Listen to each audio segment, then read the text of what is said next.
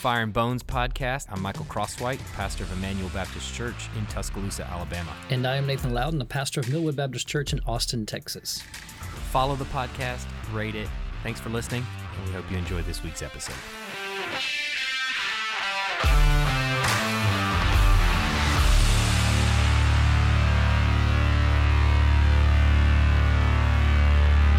Have you have you ever played a game or have you ever bought anything through virtual reality or have you ever tried out the virtual reality devices at a Microsoft store or a mall or something like that? Anything? Did you just ask me if I've ever been to a Microsoft store? I don't know. I, I, that's just a. There's a big Microsoft store in the domain here in Austin, and they have a virtual Bro. reality testing center Bro. inside there. So that came to my mind. I think you should repent for ever having stepped foot in a Microsoft store. Well, I think Apple stores don't have That is what reality. we need to talk about. Apple- Exactly. Exactly. we're we're lamenting the wiles of, of virtual reality, and you're like, but I, I didn't. Anyway. I didn't. I didn't know Good this was going to turn into an Apple Microsoft thing. Um, you but know, I have repented, Michael. I want you to know I I don't own.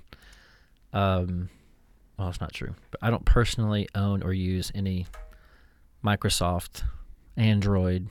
N- it, n- I don't have anything that doesn't have an Apple on it. Okay, it's all fruit.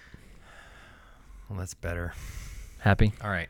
So sorry. What was your question? So have you ever- been- yes, I did. I it was actually in a Best Buy. So you went to Best Buy, you, or you were shopping for something else. You just tested out the virtual reality.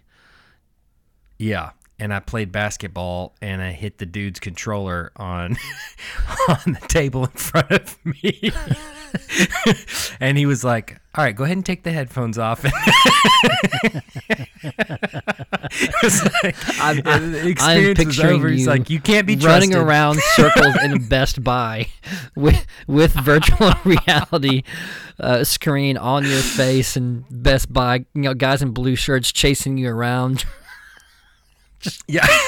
Yeah, trying to was get you to I was- stay in one was- spot. There I was in the middle of an NBA All Star three point contest. I was draining them, nothing but net. me, me, me and Steph Curry, right there in, in, in Me and Steph Best Curry. Buy. Actually, it wasn't really me. It was just a pair of hands and Steph Curry. That's the best. So when you tell And, people uh, that that was your best three point contest ever, do you tell them it was virtual reality, or do you just count it as your your best three point contest? oh, I tell them I smoked Steph Curry in a three point contest. Oh man, the possibilities in At virtual least Steph Curry's are memoji. That's. Uh, I can't wait. I can't wait for the future. It's it's going to be great. Yeah. So it, bring, it brings up a question for us. Can you go to church in virtual reality? Can you do it? no. I, I think if anyone's listened to our podcast for any amount of time, the they the it's it's like a, it's just a softball question. They already know. They would they would know what we think about that, what we've taught about that. Um, so I don't think that would come as a surprise that we say, "Hey, the church should be gathering in person and and not online." And and I don't think I have any members of my church who who would say in declaration as a statement of faith that they think church can and or should be in perpetuity online or in a virtual uh, reality. I don't think that you would have that in in your church at all either. Is that right? Well, um, let me let me think about that for just a second. If so, I think the vast majority of our teaching or you know time spent with my church and definitely my church has heard me say some of these things and probably i would i would bet you almost everyone in there if they were presented with the question hey what would michael say is virtual reality church they would say he would say no Right. but I think most of our time and our discussion has been around the concept of like YouTube church or online Zoom. church. Yeah. Uh, yeah, Zoom church or, or whatever you want to call it, like where you actually go to a website, you it has the little link up at the top, watch online. Like so many people did during COVID. We we were one of those. Yep. Um, I know you were as well. Mm-hmm. Where you could click on the link, go watch online, and it actually take you to you know the the YouTube page where you could see the service. You could actually maybe even sing along. Mm-hmm. You could listen to the sermon, all those sorts of things, and then the feed would just cut off at the end. Mm-hmm. I think that's a qualitatively different question than what we're really talking about because we're talking about virtual reality church, which is there are differences where some of the bigger problems that we've talked about with our churches in regards to YouTube church are overcome in virtual reality church. And mm. so what- so that so- oh, you know okay, we, okay, we both So you're saying there's the the idea out there that yeah, um, you know, online church is bad. That that's not the best. It's not personal. It's not connected. It's not. You can't talk to people. It's, um, it's it's not real. So it's not good. But you're saying there's the idea out there that maybe virtual reality, at least the technological uh, opportunity is there and growing for virtual reality to fix to fix that problem. Right. So so what are the what are some significant problems that we've talked about with YouTube church or Well, just the can't greet one. online First of all, you can't greet one another church? with the holy kiss. You can't do that. Right. yeah. There's that. Exactly. Uh, yeah. or perhaps a handshake. Yeah, Uh, yeah. or perhaps in the yeah. era Hugs, of yeah. the the era of COVID, a Wi-Fi. Mm-hmm. You know. Um, so you know you you can't there there's not a reciprocating relationship. Mm-hmm. Um, so you can receive, you can f- feed off of the things given, but you cannot feed others. And that's the big problem. And what, what's told to us time and again about our corporate worship in Scripture is that it's a reciprocating relationship. You you go to church, and yes, you grow. Yes, you are fed. Yes, you are are admonished, encouraged, built up, a number of things. Mm-hmm. But your presence there also builds others feeds others you know and we i talked about this last night with with our churches. You you know you go to church you get in to um, serendipitous conversations conversations you didn't know you would have that that day with people that you know just you ask them how they're doing they tell you not good you start they start pouring their soul out to you and before long two minutes later you're in a conversation about maybe sin issues or encouragement that they really need or something like that and so there's this reciprocating relationship there. Beyond that, even Paul tells us in Colossians, just the singing together uh, is uplifting and encouraging. You got somebody that's struggling with the loss of a loved one or or something else, and they're hearing you sing the truths of Scripture, the truth of the gospel out loud. Um, you know, the people sitting next to you are encouraged by that, and they're reminded of, of gospel So truth. let me let So, me, let me push on that. Do you There's a reciprocating relationship. Is what I was trying to say. do you think we? But what if we could say we could do that in virtual reality? Where Well, that's what that's what I'm saying is that that now there's a difference between that Right. the YouTube uh, relationship and the virtual reality, where the reciprocating relationship is actually introduced again, Right. or reintroduced. right. Yeah, that's that's made possible. In Right. a, in a in in a form. Yeah. Yeah. So what? So, So, then that's the question: is Yeah. is that is it truly overcome? Does that overcome all the obstacles? And does that make it?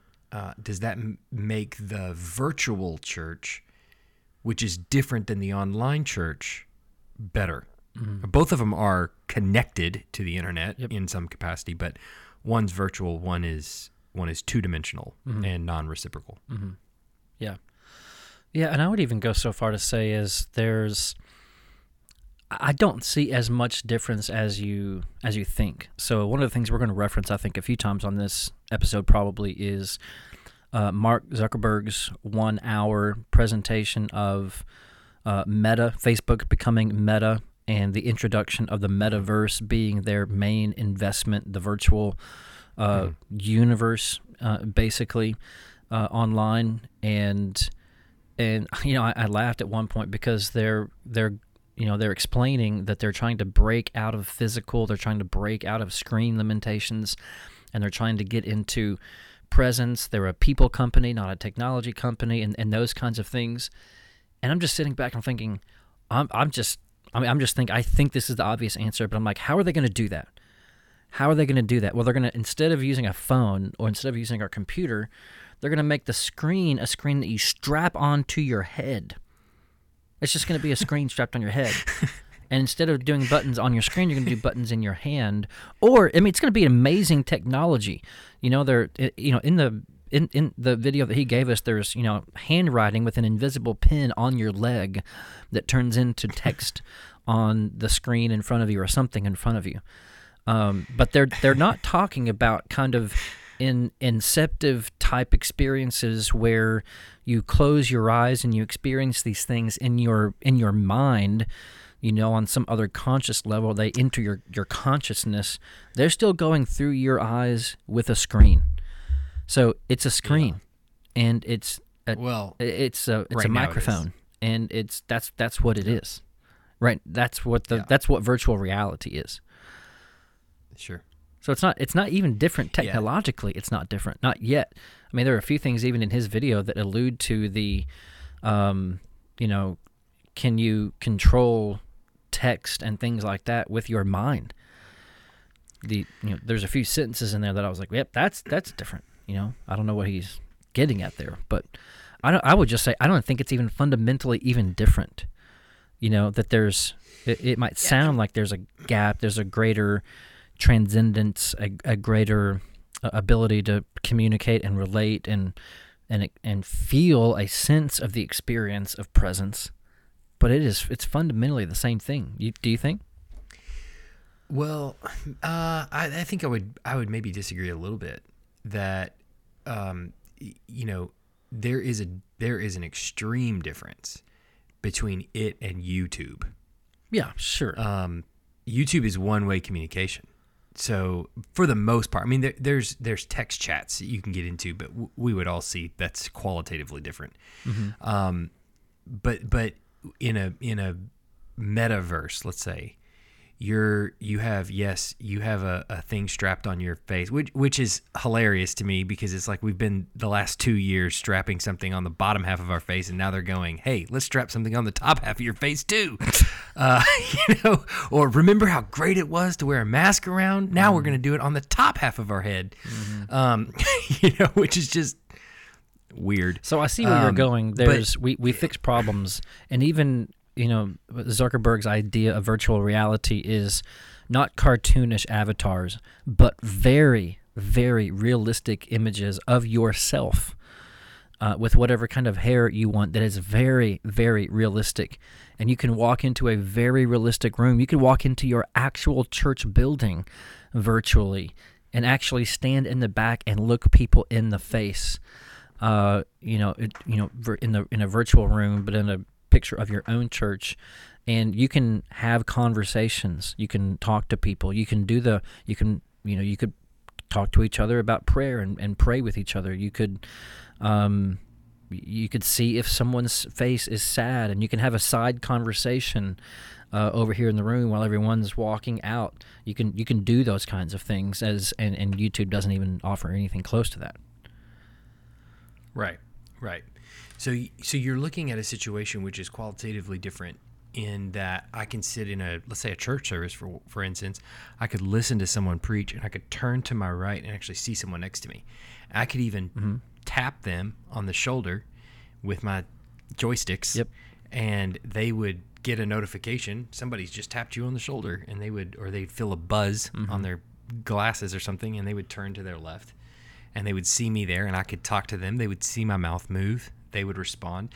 And and this is this is right in line with what's being presented and what the goal is. So I'll, I'll take the that YouTube video and I'll just put it in the show notes so that anybody that's listening to this could watch it and kind of see what we're talking about. But the the idea that Zuckerberg is presenting is and he reiterates over and over again is one of presence we want you to feel present. That's the problem with YouTube is, and the problem with Zoom and, and all these other different online mediums is that you can chat with somebody, but they feel very two dimensional. They feel very distant. There is, you know, a big gap between you and them. So we want to overcome that. And the way we want to overcome that is with presence. We want you to feel like you are in the same room and that when you end that conversation, you really do feel like you've been there with that person mm-hmm. in some capacity. Yeah, and I think that's so. I think can, that makes it qualitatively different. Yeah, and let me just say that's that's what surprised me watching the video this morning was it, it didn't surprise me that there was a, a pursuit of technology in a capitalistic world uh, where uh, Gucci and Apple and everyone can come make a store, and you know Etsy is now a, a, store that you can go to in virtual reality. That didn't surprise me. What surprised me was what you just described the language where they say things like the goal here is realistic and stylized avatars where you can see as closely as pores on someone's skin that create a deep feeling that we are present with people. Again, he says, but we know what we all know what we want full body avatar in a virtual environment so that you are just there. And he says, even though early on in Facebook I didn't have the skill or technology to build it yet, the dream was always to feel present with the people that we care about. Isn't that the ultimate promise of technology? To be together with anyone, to be able to teleport anywhere, and to be able to experience anything. We all need to work together from the beginning to bring the best possible version of this future, a future where, just, with just a pair of glasses, you'll be able to step beyond the physical world and step into kinds of experiences that we have talked with each other. Again, he goes on a future beyond the limits of distance and physics and towards a future where everyone can be present with each other. The future is going to be beyond anything we can imagine, he says. So I and his basic point is we're we're not a technology company. We are in you know we're pursuing technology breakthroughs, but what we are creating and offering and giving and selling and um and you know the, the the technology that we are pursuing is presence. The goal is presence. That that that, that is the word uh, that was chosen, and you know we're exegeting this video, it's the repeated word through the whole message is presence, presence. So that that brings us to yeah. a, a, point where we're like, all, all of our worst fears about YouTube, maybe they can be solved now. Maybe maybe they get it. Maybe technology and and Facebook and other creators, maybe they get it, and so now we actually can do all the things that we were wanting to do do virtually uh, which is an even bigger, more existential kind of question than the one we're talking about now when it comes to gathering with the church, being together with one another. It, it seems like it's a much deeper question that we have to answer. Yeah. So I think that's their hope, right? Is that we've just overcome all the obstacles that were previously present you a while you know we've been doing this zoom thing and um, and the biggest you know bit of feedback that we've heard from it is that it's and and that we've all felt is that it's just not the same as being there with somebody. But now we're introducing presence in a way that while still virtual you can feel as though you're right there with them. And so you know it would seem i think at least according to mark zuckerberg that uh, we've overcome all the obstacles. There's there's nothing left to do. So now just you know accept this and i think you'll be you'll be fine. I mean i think you know obviously there's there's a there's huge issues too with just thinking about whether or not people are actually buying into this you know, I don't know anybody that would watch that that YouTube video and go, "Man, this is the world that I've really wanted for so long."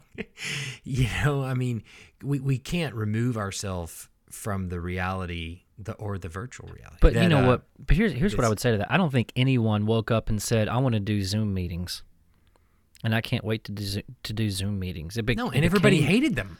It became an inter- and we still hate it for the most part but we also can't get away from we still fight the convenience of it you know? Uh, we've got to have a two hour meeting uh, well my office is 30 minutes away one way. Um, man we can sure cut that short. Let's so let's go ahead and do a zoom meeting. It's worth it. Uh, we get everything we need out of the meeting. We can see each other's faces and you know convenience and opportunity and efficiency drive something that I, I didn't want, but but now I feel like it's worth it Yeah. because it lets me do lets me do other things. And so, um, no, I, I- I agree. I think most people watch it and, and go, "We've seen this sci-fi movie and it doesn't end well, Right. so let's not do that." But no, it's not going to pop up today, and it's going to happen way more gradually. Why? You know, I don't want to just shop for an iPhone on uh, on my computer with my screen in front of me. That's boring. But I don't want to go to the store. I have an I have another option, um, where someone can see my physical face like I'm in Zoom, but even more interactive.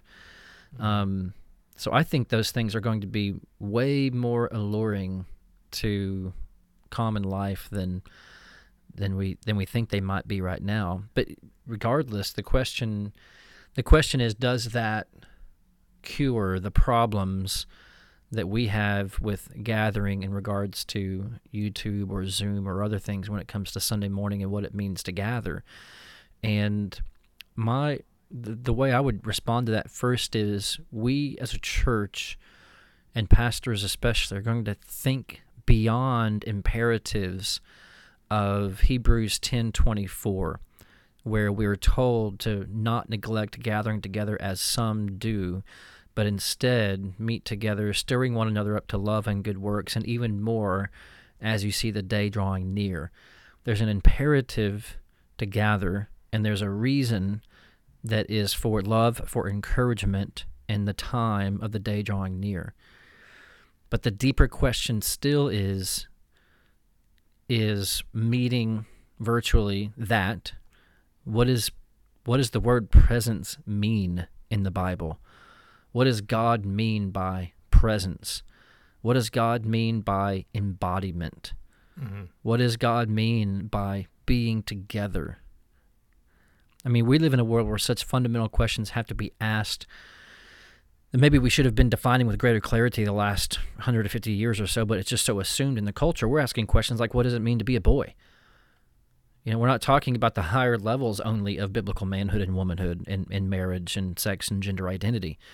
What does it mean to be male? What does it Yeah. mean to be female? And now, when it comes to the church and gathering, we're asking more existential questions about what is it, what what's the word presence mean? When, when can you say, and it, it- even in legal terms, like I'm thinking about law one day, like not just Christian statements of faith, but but legal law. What's the word presence mean? You know? So it just it really it, it's getting it's getting at fundamental ideals of there's a god in heaven he created an an embodied person adam. And adam and eve came together to be one flesh in marriage. And the the ideals of what it means to be together and be one uh, not just in terms of instruction but in terms of what what does presence mean? I- I, think that that's the kind of level of question that we have to be asking.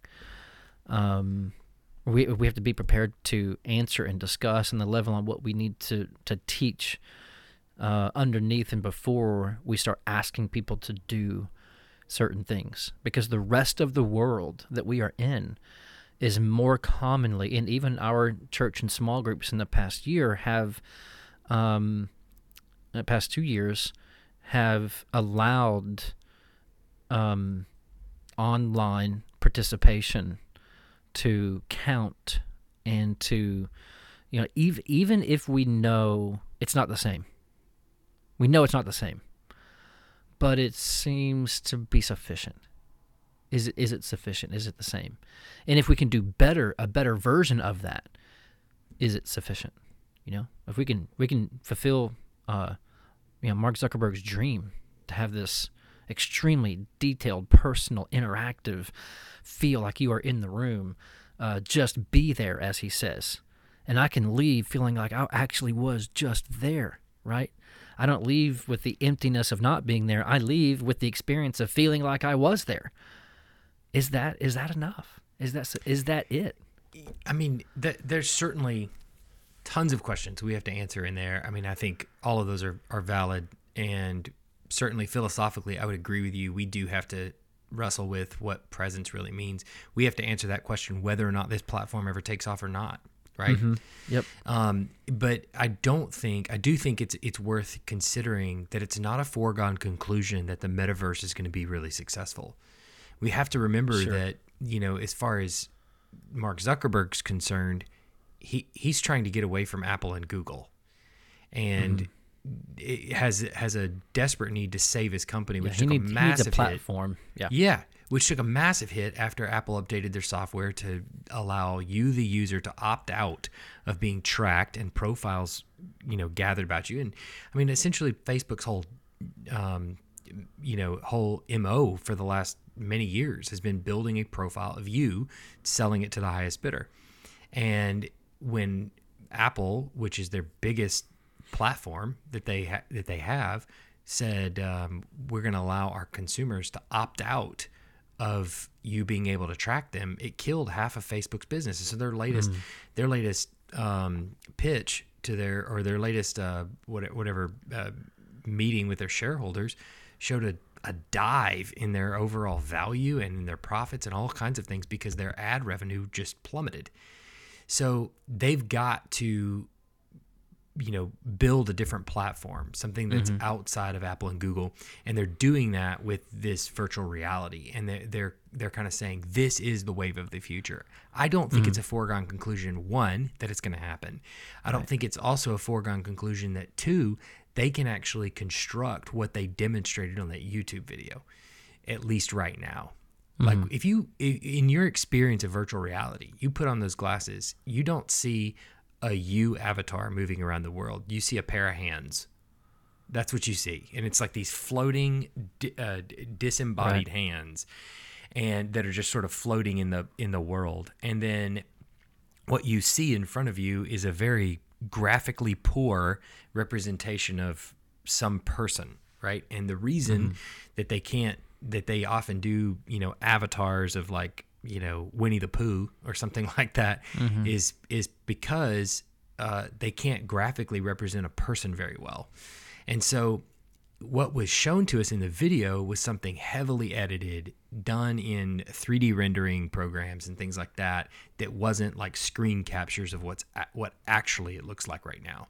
So, I'm I'm skeptical that one they can really execute what they're sort of promising is their hope for the future, and that's how they they cast it in the video. Is this is our hope for the future? Um, I'm also skeptical that people are going to really like buy into it. Will they, you know, they're sick and they need to go buy a new dress? Will they do it virtually? Maybe. Will they, you know, opt to do some things uh, over other things, you know, because it's it's more convenient, like have meetings, you know, virtually instead of on Zoom? yeah, I think maybe that might be the case. If the uh, if the alternative is Zoom and or VR, then they'll probably opt for VR. But I'm skeptical that that VR will in any real way replace a real the real world experience in that people will actually buy into it. Mm-hmm. That being said, I do think what we've seen even in just the last couple of years is that for many church has become an optional experience. So they've opted maybe to watch online, but then when they opted to watch online, that became a little bit too difficult. And after maybe three weeks, they were like, mm, I don't really want to go online anymore either. I can just catch it later. So I can go do something else in the morning and then I'll just catch the sermon two times the speed, you know, on YouTube later on.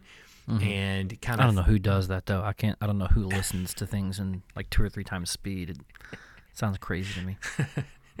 yeah, who would do that? I don't know Um, who would do that. so, uh, well, the Mark Zuckerberg thing was like two hours long, so I had to speed that thing up. I mean, I'm like, no way am I listening to the whole thing. Uh, Yeah, and here's me over here. I don't even know how you would listen to that in two times speed. I don't even know where It, that. it was funny. is, You sent so- it. You, you sent it to me. Yeah. And I think I finished it first. Yeah. You're like 30 minutes behind me, and I'm like, Yeah. I'm like, bro, I'm already done. I've already passed Yeah. that a long time ago. Um, yeah. so, but you know, I can come back and I can catch the sermon later and and have just the same experience and you know whatever and speed it up. And so all of a sudden church became this optional experience. So now what I'm really worried about is maybe not worried about, this is probably too strong, is on one side that people will actually be lured into this to say not only is church optional, but if you wanted to, you could get an even better experience, quote unquote, online in your pajamas virtually and overcome a lot of the obstacles that were present with like Zoom or YouTube or whatever. Mm-hmm. That's one end of it. And I, I think that's a significant, or I think that's not an insignificant end of it, that we have to prepare our people with the question of presence. I think the other end is perhaps even more dangerous that I'm probably more concerned about in that we're going to be in a battle telling people that that's not Christianity because what's being presented now is a sort of a marketing tool to access people who are not Christians, sell them virtual reality church and tell them what they're getting is Christianity. And mm-hmm. I think that it's particularly ironic that you would be telling them about a Jesus who was physically incarnate, where mm-hmm. all the technology in the world was available to the Lord, of course, and yet he chose to make his presence incarnate with us. Mm-hmm. Not so so we're we're really transitioning, I think, in our language from saying merely present, gather, assembly, which is all true of virtual, but now saying incarnate. You're in flesh, right? As opposed to virtually.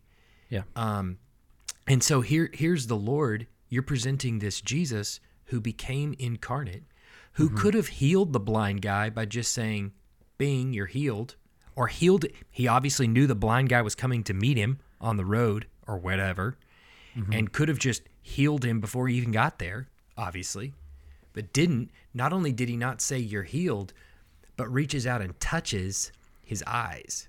Mm-hmm. So I think we we're starting to now have to contrast the message of the gospel from the one presented to the virtual attender by saying the gospel is physically incarnate being in the presence of somebody. That that mm-hmm. actually means something. You're more than the sum of your parts. Mm-hmm. Virtual reality would say look to be present all you really need is your voice your eyes and your brain. And as long as you mm-hmm. got those three things together you are present. Okay. and what Yeah, let me let me tag on that because we're I, I think we're gonna have an artificial intelligence episode later, but there's there is some movement among some I, I don't know how how popular uh, this is. Uh, some of this stuff I'm just learning and reading now for myself. Um, but I'm reading a book called 2084 by John Lennox about artificial intelligence, and he's kind of walking through the different uh, levels of artificial intelligence, which Mark Zuckerberg mentioned in his uh, his video as well. And he mentions this guy named uh, Yuval Harari, who wrote a book called *Sapiens*, and he has in his idea about the future of art- artificial intelligence he gives an idea of basically what it means to be alive, what it means to be a being. So he listen to what he says. For close to four billion years, every of course this is an atheistic worldview. Um, for close to four billion years, every single organism on the planet evolved subject to natural selection. Not even one was designed by an intelligent creator. The biologists are right about the past, but the proponents of intelligent design might, ironically, be right about the future. Now, he says, humankind is poised to replace natural selection with intelligent design and to extend life from the organic realm to the inorganic. So he sees We become our own creators.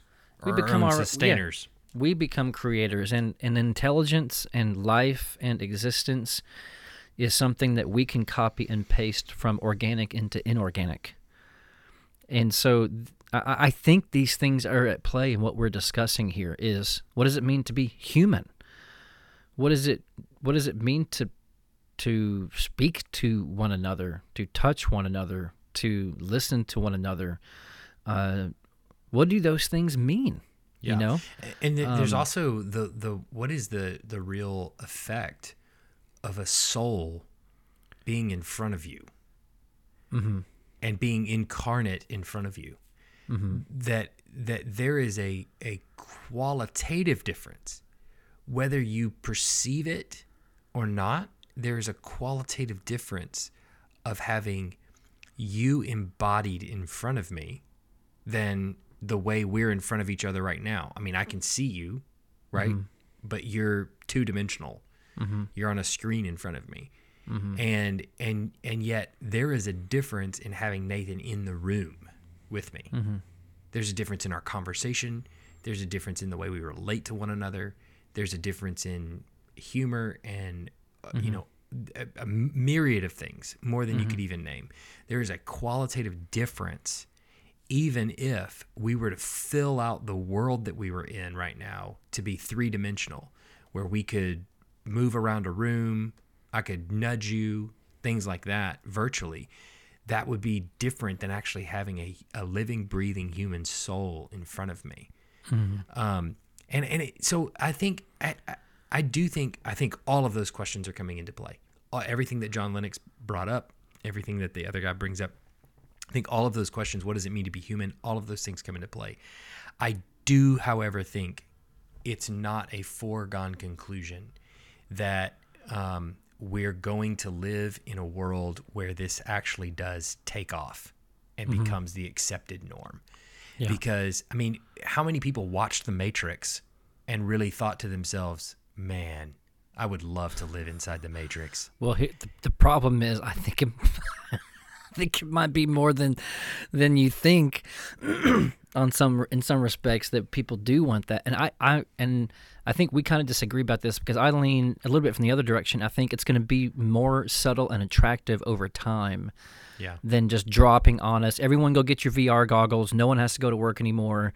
Um, we just, you know, it's kind of like, uh, you know, what's that movie with the the robot in it that Disney made? You know, we just sit in our chairs and we do everything from our chairs.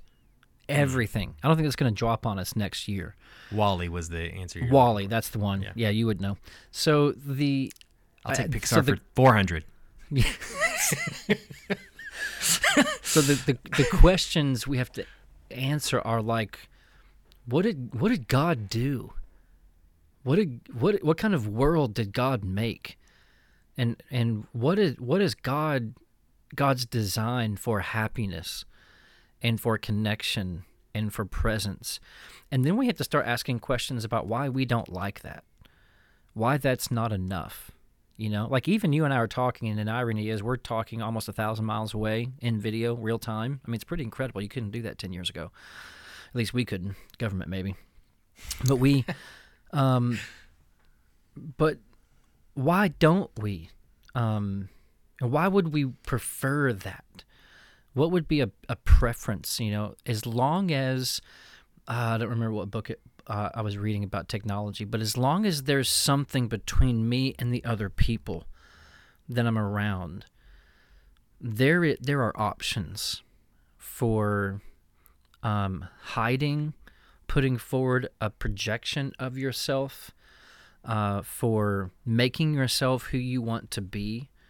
Right. I mean, even in, in, in Mark Zuckerberg's the idea, you know, the, the if you're bald, you can not not just a cartoon version of yourself, but you can have a a you know a full head of hair that looks like your hair. in a in a in an extremely real way, right? And I agree. I mean, those things could have been easily just produced for their video, um, but I think they're it's it's there, right? It's possible. You know, the, Yeah. the kind of you know you get to you know pick your emoji that you want to be. No, you can you can be yourself, but the um, the the the concept being there's always a buffer between me and my engagement with other people. And it's a filter. It's always a filter. It's always I, I will I will control what gets through from me to the other person on the side of this on the other side of the screen on the other side of the virtual reality. Um, and there is a sense in which that is very difficult I just stop short of impossible, but very, very difficult because people live fake lives in person. People live duplicitous lives in person. Um, but I think the question of why do we want to go do that? Why, why do we, why do we want a virtual reality where we're doing more than just having, you know, conversations about buying iPhones and about, um, and and about you know doing business meetings? but but something like going to church or going to Thanksgiving meal with your family or spending time with your daughter. Why that like that? Right? That was the thing that we were laughing about, I think maybe before we started recording today was just that the, the, the promise for presence is you could do anything you can imagine. You can teleport anywhere, you can go be with anyone. And I'm thinking like you can go to the moon, you can go to Mars, you could go to to India, and the promise is you can see your family and friends and maybe play three on three basketball. it's, like, it's like really because I feel like I can kind of already do that right now if I want Yeah. to. So I don't I don't need your your VR tech to do that. Um, and it, so it's it's not just getting in like business transaction information meetings. As I It's said before, though. As I said before, my basketball skills virtually are far superior Yeah, to my yeah. in per, my incarnate basketball skills. Let's just say That's that probably the most tempting thing to me. It would be uh, my golf handicap and what it could be. oh, Yeah, dude, that's Wii a real golf. temptation. I'll own you in Wii golf. we that's that's so 10, 15 years old now, man. Dude, oh those gosh. those avatars that they make on that virtual thing, they look just like Wii emojis or whatever they were back in back with Nintendo Wii. They look exactly the same. I'm like, really? We haven't oh updated the technology since the Wii. I mean, You have seriously dated yourself because I can't even find Wii golf games at GameStop anymore. Like I, that's just they're, they're like, what is that? That's not. It's not even retro yet. It's not even come back yet. yeah. So, but I think it, it it becomes a fundamental question of do we believe that God has ordered the world where God, who is spiritual, has made man embodied to be together with one another embodied? Is that hmm. the world that it and that is that the way that God has made it to be? And if God has made it to be that way, then we can actually believe that is the best way. Mm-hmm. That that is the way to the greatest happiness, the greatest connection, and the greatest joy. There, one of the moments that just caught me off guard here, and I'm really harping on this video because I think it's representative of a culture, not just Mark and their capitalist Sure. adventures. Absolutely. Yeah. But he believes people want this, and I think there's a culture out there that does want this Sure. I and there's a spot too, where he says, uh, you know, it will open up endless possibilities for uh, for connection, for creation, and for joy. And he raises up his hands, and I was like, joy, Right. joy. That's where you went.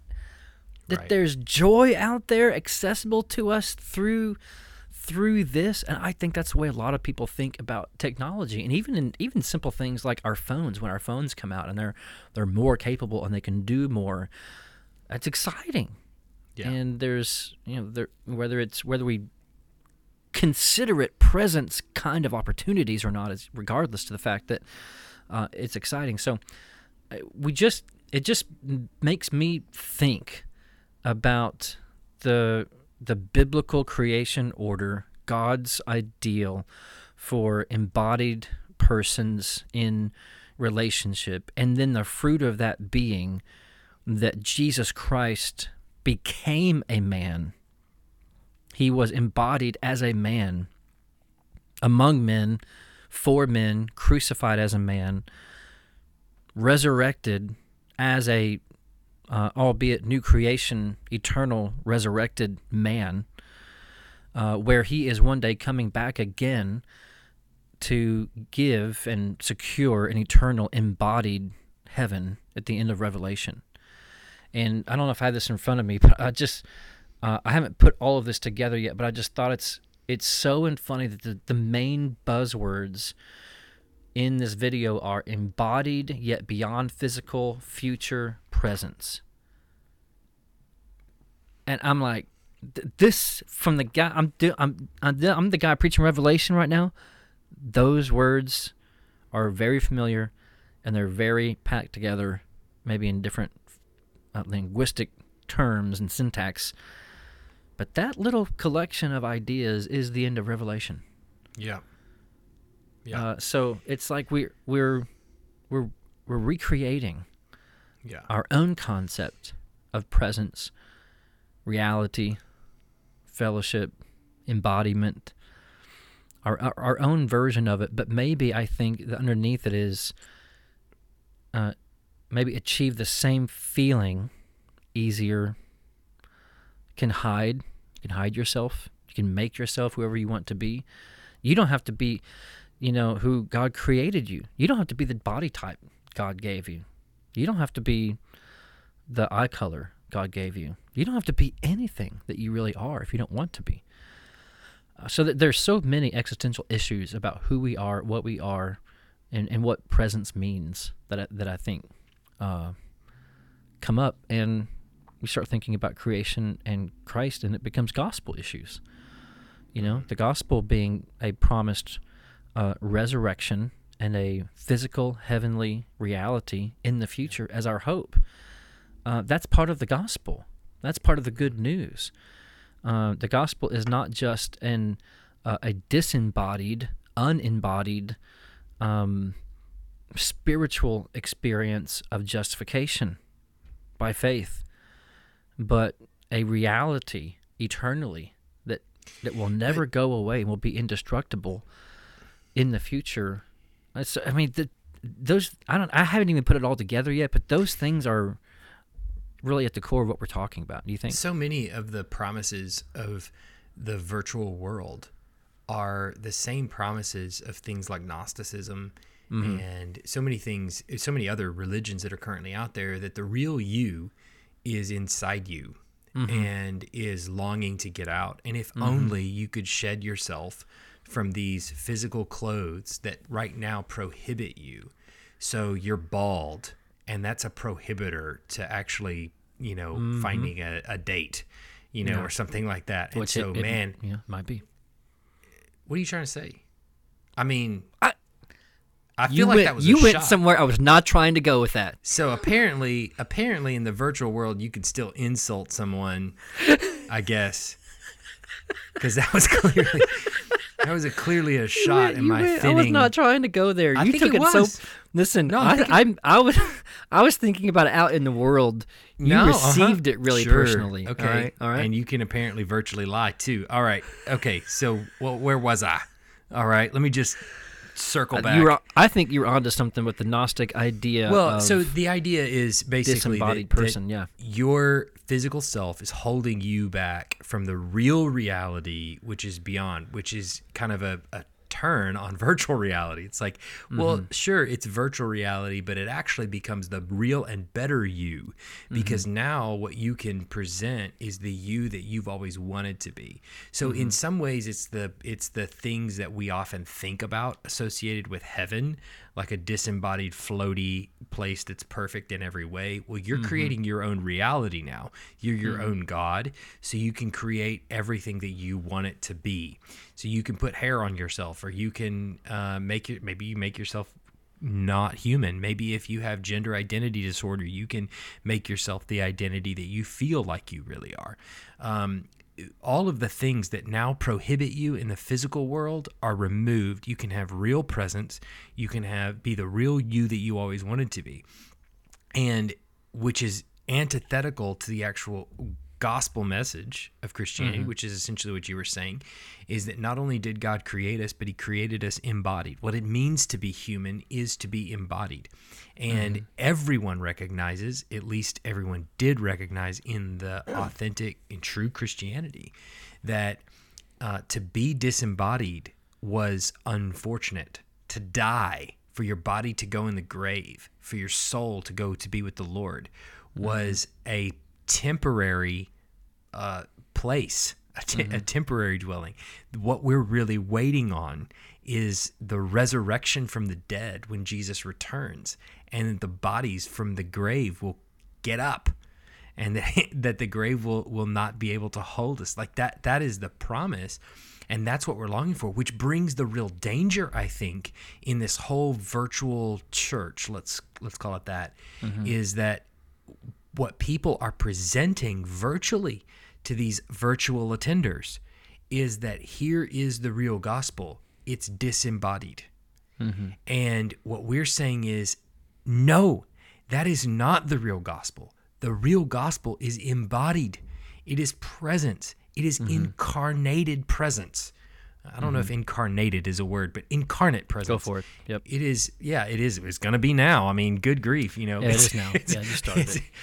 it's- so, I mean, it's incarnate presence uh, with another person. Th- there's a reason why it's it's different having a, a savior who actually touched the eyes of the blind to heal them, that was standing in front of them. Um, God healed many people from a distance. Jesus even healed people from a distance. Healed the the uh, you know the Roman centurion's son um, from a distance. But but there is a there's a, a difference in in meaning and quality that he stood in front of his people, that he physically bore their sins. He didn't just send them a text that said it was over. You know that like, mm-hmm. hey, I- I've just snapped my fingers and decided to dispense with this whole thing, or I've killed Christ virtually. You know, mm-hmm. and and laid the sins of humanity on him and punished him on our behalf virtually. Mm-hmm. Like it, it happened incarnate, and it's and so I think it's it comes to the very core of the Christian message that we're saying that incarnate ministry actually does matter. It's the end of this whole project. The end of this whole thing, human existence, is an incarnate state where Christ will dwell with us forever, never again having the threat of being not incarnate or something other than incarnate. And so, I, I- the worry that I have, I guess, on the church's behalf is not so much that people will um, that that the church might be inundated with the idea of virtual, and that people will go, you know what, I really like virtual over in over my physical presence because mm-hmm. I can be at church and I can have hair, as you would probably say for me, but but that that there would be a there would be churches out there quote unquote churches out there with quote unquote pastors or ministers who are presenting christianity virtually. Mm-hmm. And that it might fool thousands millions hundreds of millions of people into believing that christianity is something other than incarnate. And then it, mm-hmm. it becomes associated with things like gnosticism uh, buddhism hinduism many other things where there's mm-hmm. you know that that confuses that thinks that the the body is what's holding everybody back. Mm-hmm. Yeah, and because I, think the question is there, even if you let let's say for something the government steps in and starts, you know, regulating the metaverse, and you you somehow have some kind of limit on how you can, uh, you know, edit yourself publicly, and when you come to church, you even have to register uh, through a certain authentica- authentication process that you actually are a 40 year old male named Nathan with blue eyes, six foot, 200 something pounds, whatever, and that that's re- what you really like. That's who you really are. And uh, so you have that authenticity. And then when you're talking to people, you are there talking to people. I mean, even if we can make it where you are yourself, right? And it's not, you know, you you show up at church as a, you know, six foot dark hair, you know, you know, or long blonde hair, whatever guy, you know, you know, you show up to church as someone else. Even if you do show up as yourself, Just the idea of presence being and extended through another medium other than your body in the room with another body. You're, you sounds like what you're getting at is that is a gospel issue. That is a creation issue, a God ordered issue. That's even an, a concept of heaven issue. We have there's there's more fundamental questions to ask about existence that God has made and the way He saves us and what He saves us to, other than is it good enough to talk to each other via digitally? Mm-hmm. And Absolutely. the answer ends up being, how has God made it and ordered it and promised it, and is, and if so, is that best? Is that the best that it could possibly be? And I I remember one guy in our uh, breakfast group that we had going for a while was asking questions about why the world is the way it is and and I think he was thinking mostly about uh, about sin and evil and tornadoes and those kinds of things. Um, and I, I've thought a lot about that last few years. Why is the world the way that it that it is? And for me, it's it's just it's begged more of an of an ontological answer rather than just a good evil answer in God's nature ontology being the study of the way things are. And my answer has become for now, for better or worse, that things are the way they are because God is the way He is. And it's it's not disconnected. It's not that God could have created a thousand worlds, but He chose this one in, in wisdom. No, that that would mean. Are you saying that there's a there could be a better world out there? God could have done better, but either in his motivation or his lack of power, he couldn't or didn't. That's middle knowledge. That's basically the tenets of middle knowledge. Yeah. yeah, yeah, exactly. That there's you know the a number of possibilities, and this is one. Yeah. But that this is the way the world is because this is who God is, and even even sin, even even the possibility of sin, is an extension of the fact that that God is a redeemer, and God is sovereign over sin. Uh, this might be getting into another day, another podcast, but the it, the world is the way it is because God is the way He is. Doesn't mean I'm not getting it. You know, if someone takes that and says, "Well, there's evil because God's evil," well, I'm, I'm not getting anywhere close to that. Uh, but God has ordered the world, made the world, allowed the world, and been providentially seeing to His will in the world because He is the way He that He is. And if He's created an embodied world where we relate to one another in body, and we um, have a gospel that's embodied and a hope and a future that's embodied, we do better to stick to being embodied in everything in everything that we do on, on just on a principle level, you know. Yeah. And we could take that and run with it and say, well, God made us, you know, creative and you know, this is this is God's doing that he made us creative. Now we're creating virtual reality and we're kind of living out God's creativeness Yeah. but you can see from the from the book that I that I read that there there's an ironic switch of roles where we go from we go from being created and enjoying creator creation relationship and and we kind of want to flop roles where we create an environment and we create people and we create presence and and we make it the way we want it to be we we get on the outside of it and we look inside on presence through through technology rather than we're the created thing, right? Yeah. We're we're the virtual reality. If that if the uh, that sentence sounds weird, but we're God's creation, not Which not creators.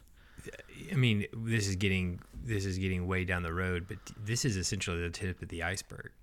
I mean, Yeah. there's things there's things happening right now with Neuralink, like with oh, Elon Oh, yeah. Musk's company, where you combine Neuralink and virtual reality, and there's potential in the future, long in the future, probably, where you could actually download your brain into a virtual environment Yes. so that your loved ones long after you die can interact with you and and which is mind-boggling that that would ever be even a topic of conversation but so then what we're talking about now is not only altering the definition of presence, but also altering the definition of eternality Mm-hmm.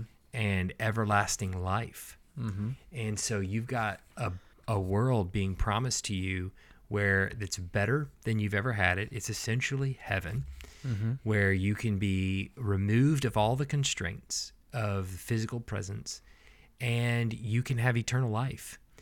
And so what's what's that's the that's the biggest part of concern for me is that all of those terms, eternal life, presence, incarnate, all of those kinds of things, those terms get co-opted into the virtual environment.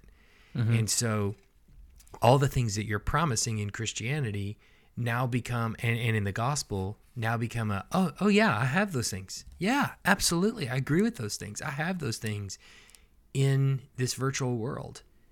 And and I think that's where you know our, our message of the gospel needs to be abundantly clear.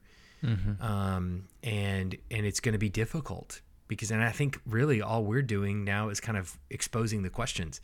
You know, uh, it's it's it's it's one of those areas that we kind of have to really force ourselves to explore, to talk about, to think about, to just sort of analyze all the sides. And I don't know that I have all the great answers for it, mm-hmm. but I know that there are some significant issues that we need to begin wrestling with even now if we're going to expect to be able to present the gospel in the future.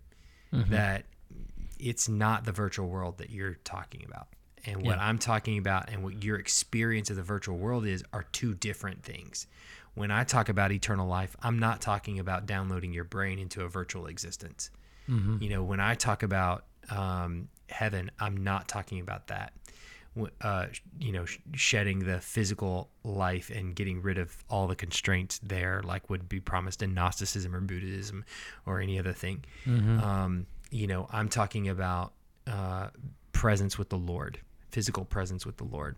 And I'm talking about the expectation of a bodily resurrection and eternal life living bodily, in, in, incarnate with, um, with all of our brothers and sisters. So I, I think that's where we, we end up having a real a real issue is in is in just introducing the gospel to the unbelieving world is that all of the terminology that we use gets co-opted into the virtual environment. And so people then begin to think that they've experienced what we're talking about. And so it's going to be difficult for us in the future to be able to differentiate what we're saying from the virtual world. And um, and I think it's important. I think it's an important conversation to have. Yeah, and I think you know, for for me, the the metaverse video just made me realize that that's a question we we've got to be answering now. Yeah, You and know, and and, and those things two, there now. you know, to be clear, like I have no doubt that a virtual meeting is much better than Zoom. Right? Like Right. I have no Oh, doubt. yeah. And I don't think it's inherently sinful to strap goggles on your face and, you know, interact with somebody instead of FaceTime, do it virtually. Uh, that Mm-hmm. I don't think that's wrong at all and that's not even what I'm saying, but Mm-hmm. you know, I think there is a qualitative difference between coming to church and being incarnate with the people that you call brother and sister, hearing their voices incarnate in the room with you, um, than being being together virtually. I think that's a it's a it's a huge misstep, and and actually us gathering together physically is a is a a further communication of the gospel that we believe in. We believe in an incarnate Christ who mm-hmm. came to us not virtually, but physically. And I think mm-hmm. that's important that we communicate that even with our own bodies. Mm-hmm.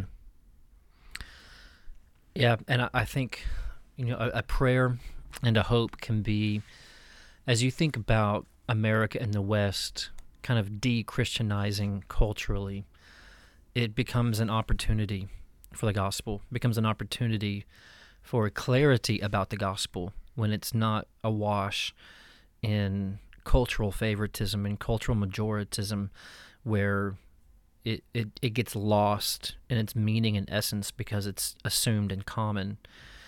and I think things uh, like embodied presence, you we will begin potentially to appreciate them more than ever, and the gospel of an embodied Christ, and an embodied heaven, and an embodied resurrected Lord, and an embodied return. The, these things become actually exciting and more appreciated and more sought after and more radical than ever. You might go to the grocery store virtual reality, you might buy a car virtual reality, and and we become sick of virtual reality and we and we start wondering who are we? What does it mean to be man? And then you discover a God created world and a God embodied incarnate gospel and an incarnate hope and future and all of a sudden it stands out and may god give us an even greater eagerness for embodied fellowship presence with one another um, uh, rather than, than seeking the other. It, it, could be a great opportunity for to see a, a real strong contrast between uh, you know false gnostic ideals of presence and experience and the very real experience of I mean, just it, it makes coming to church on a Sunday morning and looking a preacher in the face, looking each other in the face, hugging, shaking hands, praying, and hearing each other singing in the same room with nothing else to do, who you really are, with the clothes you really have, it makes it a really radical thing.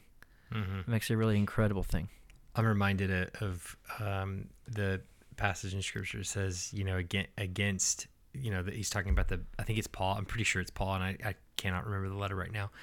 Um, but against the backdrop of the darkness, you shine like stars.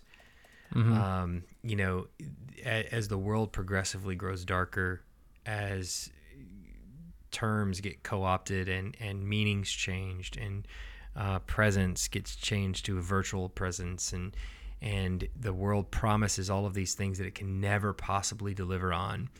Maintaining faithfulness mm-hmm. to the gospel, maintaining uh, the covenant bonds of church membership, and being in person with one another, worshiping the Lord together with one another. Um, I think against the backdrop of all that the virtual world promises, it's gonna, it will cause in the minds of some, not all, but in the minds of some, the church to really shine like stars. I think mm-hmm. against the backdrop of the night sky. So it's there. There is a, a, a an optimistic future as well. It's not all dark. Mm. And, and maybe you could even say a, you know, the the light dark illustration, but the, you know, an actually, an actual living body, walking yeah. among computers, and screens. And yeah. you know like a life walking around. Yeah. Yeah. Uh, in in a world full of screens and electricity and I don't even, I don't know what computers are made of but you see where I'm going.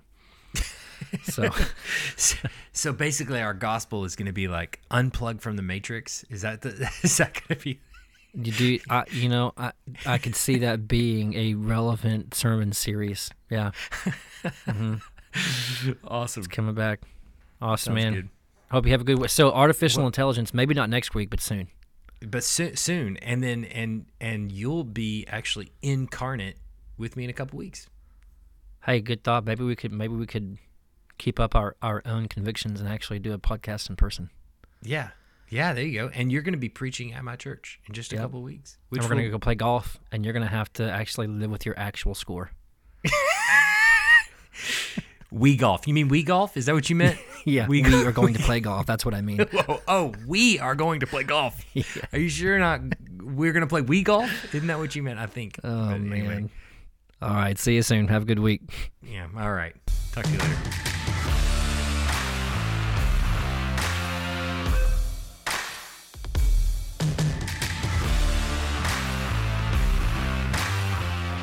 For listening to the Fire and Bones podcast. If you enjoyed this podcast, consider subscribing or following the show on your favorite listening platform so you can be notified every time a new episode is released. Consider leaving us a generous review if that's an option for you, and most importantly, share this podcast with someone that you think might benefit from it. Be sure to check the show notes for any relevant links, including our contact information. Feel free to reach out to us with any questions you might have. Thanks for listening, and we'll see you next time on the Fire and Bones podcast. Bye.